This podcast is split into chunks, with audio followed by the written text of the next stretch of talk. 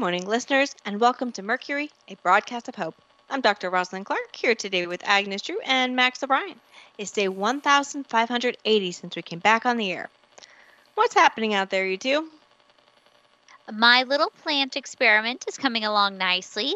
It's growing a pretty good looking stem, and I'm hoping leaves will come soon because once the leaves start coming out, we should have a better idea of what this plant actually is. That's good. Just remember if it shows any signs of flowering before we can figure out what it is, then we need to be extra diligent about keeping it isolated from the outside world. We don't need that thing to turn out to be some kind of invasive vine that covers everything in sight and chokes out the crops. Don't worry, I'm being careful, but this is still so exciting. Okay, Max, what's up with you?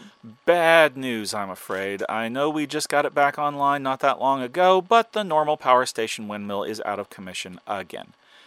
If you got a charged battery from us, try to conserve it, make it last as long as possible until we can get repairs made. What's wrong with it this time? I know last time it was corrosion from the salty breezes from the ocean. You know, that's what we reported, but now I'm not so sure. This time, a wire was definitely, deliberately cut. And it's making me wonder if the reason why the old wires corroded was because someone intentionally nicked the insulation and let that salt water in. Why would anybody do that? We don't charge anything for the batteries, we just ask people to bring their own. It's an essentially free resource that we make available to anybody. Heck, sometimes people bring extra batteries and leave them so others can take them what would anybody have against bringing back a little bit of the old normal life into the world? Um, unfortunately, I can think of one reason. They don't want the old normal life back. Huh? Who would want that? Even the Zombie Friends Association hasn't said anything about wanting things to stay like this. Everybody wants to get back to normal, don't they? Not necessarily. They could be Luddites. What? People who hate technology? I hardly think the normal power station windmill counts as high tech. It's barely functional even on a good day, and provides a very small amount of power. Luddites have been characterized in recent years as people who hate technology, but that's not what they started out as. In the 19th century, they were an actual organization held together by oaths who were protesting advancement in textile production specifically the use of machines in the production of clothing. If they were protesting the use of machines, that sounds like an anti technology stance to me. It does until you get to the rest of the context. First, the Luddites were concerned about the preservation of their craft. To them, textiles were a thing that required a certain kind of knowledge and tradition to make. The machines were faster, but they produced inferior quality goods. Okay, but the normal power station windmill isn't doing anything like that. I'm not finished. The second thing they were concerned about was their jobs. Factories were making textiles faster and cheaper, which was putting the traditional textile makers out of business. But when they went to get jobs at the factories, they were turned away because the machines meant that they didn't take as many people to get the job done. I'm with Max on this. All of what you're describing sounds like they had legitimate issues to protest, but the windmill isn't taking anybody's job and is not doing anything in an inferior way unless you're comparing it to the old world. My point is that Luddites have been written off as just generally hating technology for decades now. But the truth was that they did have, as you said, legitimate issues. So the situation is more nuanced than we might have believed, and I think the same could be true here. Okay, I'll bite. How? What could possibly be the motivation for depriving us of the only tiny sense of normalcy we've been able to achieve around here since the zombie horde Medusa rolled through and destroyed everything?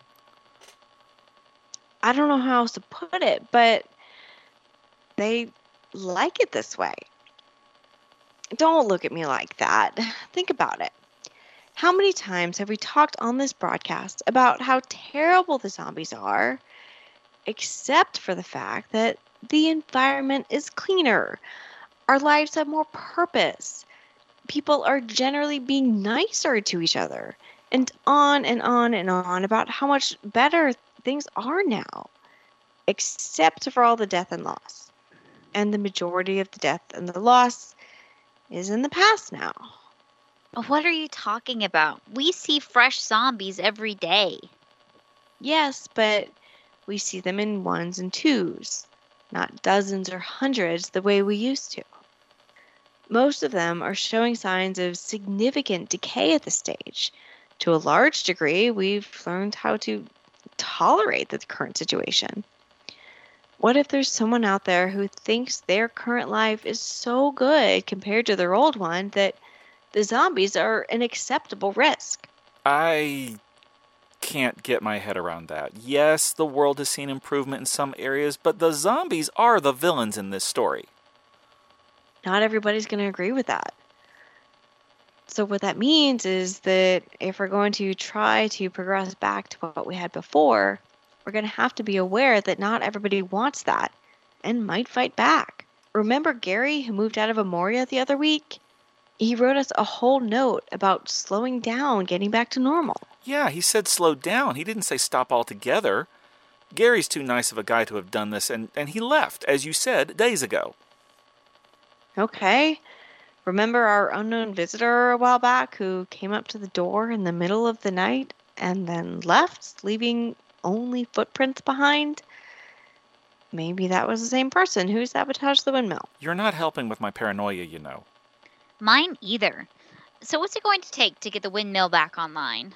Should hopefully be just a simple wiring patch that Sparky, our electrician at Amoria, can take care of this afternoon. But the bigger issue is that we're going to have to figure out some kind of security for the thing. We can do that later. Let's get it fixed first. Let me sign us off and we can get started. For Mercury, a broadcast of hope, this has been Dr. Rosalind Clark, Max O'Brien, and Agnes Drew. Take care of each other.